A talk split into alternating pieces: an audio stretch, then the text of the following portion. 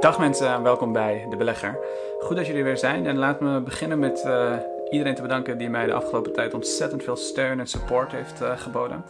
Uh, zoals jullie weten, ik heb een tijdje rust genomen. Een tijdje rust genomen omdat ik met best wel verschillende dingen in mijn leven zat die allemaal tegelijkertijd kwamen waarvan ik dacht, oké, ik heb even tijd nodig voor mezelf, om voor mezelf te zorgen.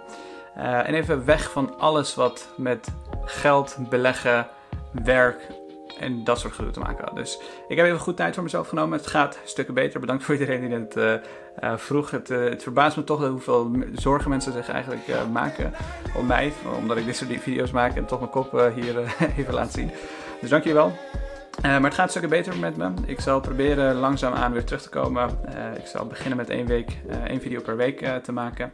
En dan misschien opschalen naar meerdere video's per week. En misschien wel zelfs dagelijks als ik iets meer tijd krijgen over de loop van tijd heen. Dus dank, dank, dank. En laten we beginnen met deze video, want ik wil jullie namelijk tijdens deze video uitleg geven over EVBox. Voor de mensen die EVBox niet kennen, het is een bedrijf die laadpalen fabriceert. Het is een laadpalenfabrikant, zou je kunnen zeggen. Um, en niet alleen laadpalen die je gewoon letterlijk op straat ziet, maar ook voor faciliteiten zoals je werk. Um, denk aan een IKEA. Um, ze hebben ook heel veel grote klanten, zoals McDonald's is bijvoorbeeld klant. En eigenlijk iedere grote naam die je kunt uh, voorstellen die een plek heeft of een parkeerplaats waar laadpalen kunnen worden geïmplementeerd, uh, die, gebruikt, die maakt gebruik van EVBox. EVBox die loopt vrij ver voor in hun uh, technologie wat dat betreft. Ze hebben ook een app die ontzettend gebruiksvriendelijk is en functioneel is. En ze hebben al meer dan 200.000 laadpalen over de hele wereld staan. In, Euro in Europa vooral. En de VS zijn ze nu pas aan het uh, nou, aan het groeien, net daar bezig. Maar de reden dat ik er zelf in investeer is omdat ik vind dat die waardering relatief laag is tegenover de groei die het bedrijf um, laat zien. 72%, nee 74% zelfs um, aan compound annual growth rate. Dat betekent dus dat het jaarlijks genomen gemiddeld in de afgelopen vijf jaar voor 74% gegroeid zijn. Um, mijn verwachting zelf is, als ik zelfs als ik uitga van minder uh, gemiddelde, minder dan uh, 70 uh, richting de 50, dat ze in 2026, dat is over vijf jaar, richting de miljard aan omzet moeten zitten. Terwijl ze nu op ongeveer anderhalf miljard gewaardeerd zijn.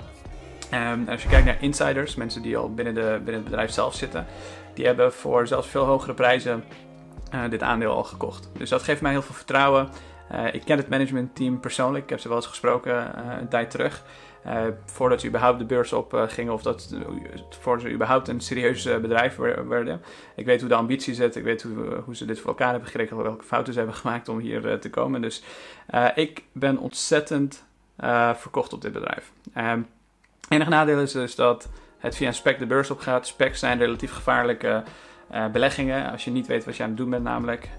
al is dat een relatief begrip. Um, maar specs die brengen dealrisico met zich mee. Namelijk het feit dat een deal niet door kan gaan. En als je als traditionele belegger in IPO's bijvoorbeeld zou beleggen, wat mensen zoals jij en ik niet kunnen, want we hebben niet genoeg geld, kapitaal. Um, maar als je als traditionele belegger in een IPO zou stappen, uh, dan is, bestaat er ook een kans dat een deal niet doorgaat. Denk aan een WeWork bijvoorbeeld een tijd terug, um, waarvan iedereen dacht: het wordt een fantastische IPO. Ze gaan de beurs op. Maar uiteindelijk klapt het van elkaar. Softbank die had ontzettend veel geld erin geïnvesteerd en die deal is niet doorgegaan. En datzelfde risico heb je dus nu ook met specs. En in het geval van EVBox gaat het om jaarrekeningen die ze niet voor elkaar hebben kunnen krijgen. Um, omdat uh, ze vooral uh, nou, hun jaarrekening in euro's uh, doen en in de VS moeten ze per se uh, in dollars zijn en allerlei dat soort gedoe. Ze hebben ook veel mensen moeten laten gaan uiteindelijk. Inmiddels um, nieuwe mensen aangenomen die wat meer bekwaam zijn wat uh, SEC-filings en dat soort dingen be, uh, betreft. Um, ik heb ook een tijd terug bij BNR gezeten, BNR Nieuwsradio. En daar heb ik proberen iets meer druk op management te zetten. Luister maar even. Media. Uh, Rabi, jij wil het hebben over EV-Box. Uh, zij wilden naar de beurs in New York door te fuseren met zo'n zo'n spec, met zo'n lege beurs. Heel special acquisition. Uh, acquisition. Ja, die, ja. Maar er ontbreekt nog wat belangrijks, namelijk een goedgekeurde jaarrekening over 2020. Wat is hier zo ja. interessant aan dit, aan dit EV-Box en deze, dit verhaal? Ja, nou, goede vraag. Uh, kijk, wij, wij, hebben het een tijd geleden nog uh, gehad over uh, verduurzaming en de klimaattop in de VS, waar Trump uit is gestapt en Biden weer terug in is gestapt.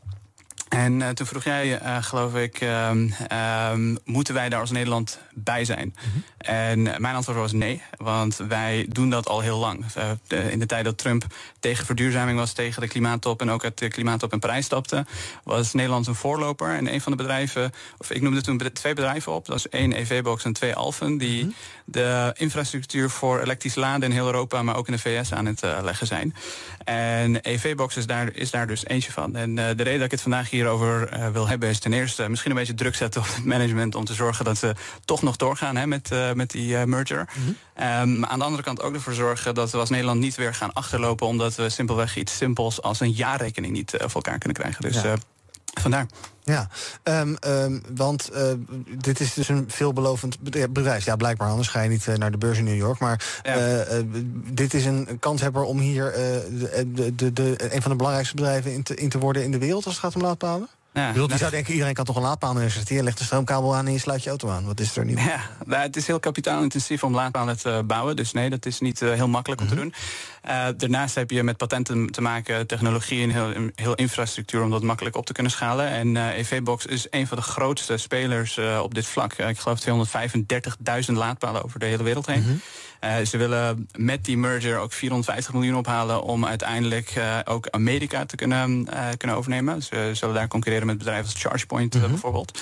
Um, maar dit is wel een van de grootste bedrijven in dit gebied. Dus uh, in, uh, er wordt volgens mij volgend jaar een omzet verwacht van bijna een kwart miljoen of uh, kwart miljard. -hmm.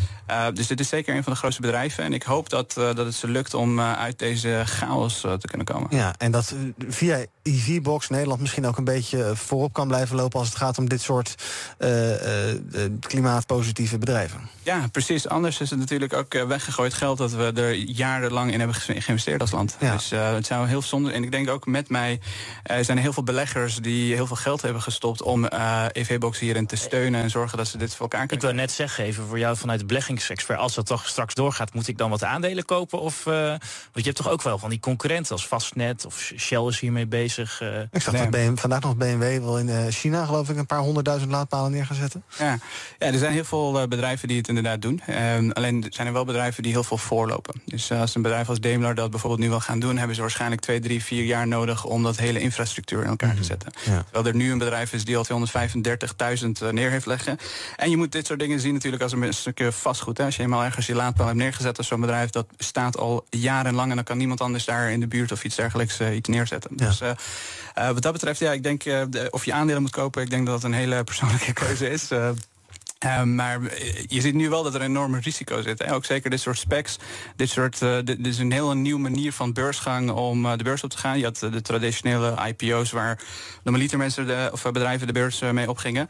maar dit is iets heel nieuws. Dus als je als belegger zijn de aandeel koopt in zo'n bedrijf... dan loop je ook een dealrisico. En dealrisico betekent simpelweg dat die deal dus niet door kan gaan zoals nu. Maar ik hoop wel dat het uiteindelijk lukt. Ja, en hoe kan het zo stuk lopen op zoiets lulligs als een jaarrekening? Dat is toch echt een enorm lullige reden? Ja, ja precies. En ik denk dat dat ook de reden is dat een van de financieel directeur uh, weg is gegaan. Ik denk ook uh, weinig ervaring met uh, beursgang en op dit niveau te kunnen opereren. Um, en ze hebben een nieuwe financieel directeur aangenomen. Ik moet zeggen, de naam komt even niet in mijn hoofd. Mm -hmm. Maar ehm, ik hoop dat ze daarmee in ieder geval kunnen oplossen. En dat ze alsnog de beurs op kunnen gaan.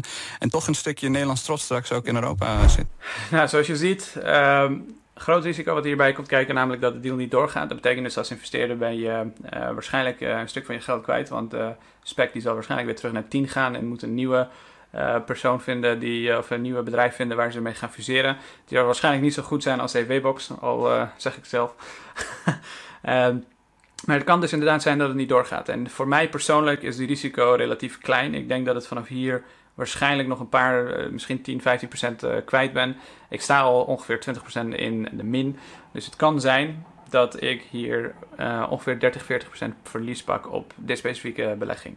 Uh, nu heb ik natuurlijk heel veel andere beleggingen die ontzettend goed zijn gegaan. Dit is een van de tweede beleggingen die eigenlijk fout is gegaan. Alterix was daar een van. Twee is EV-Box.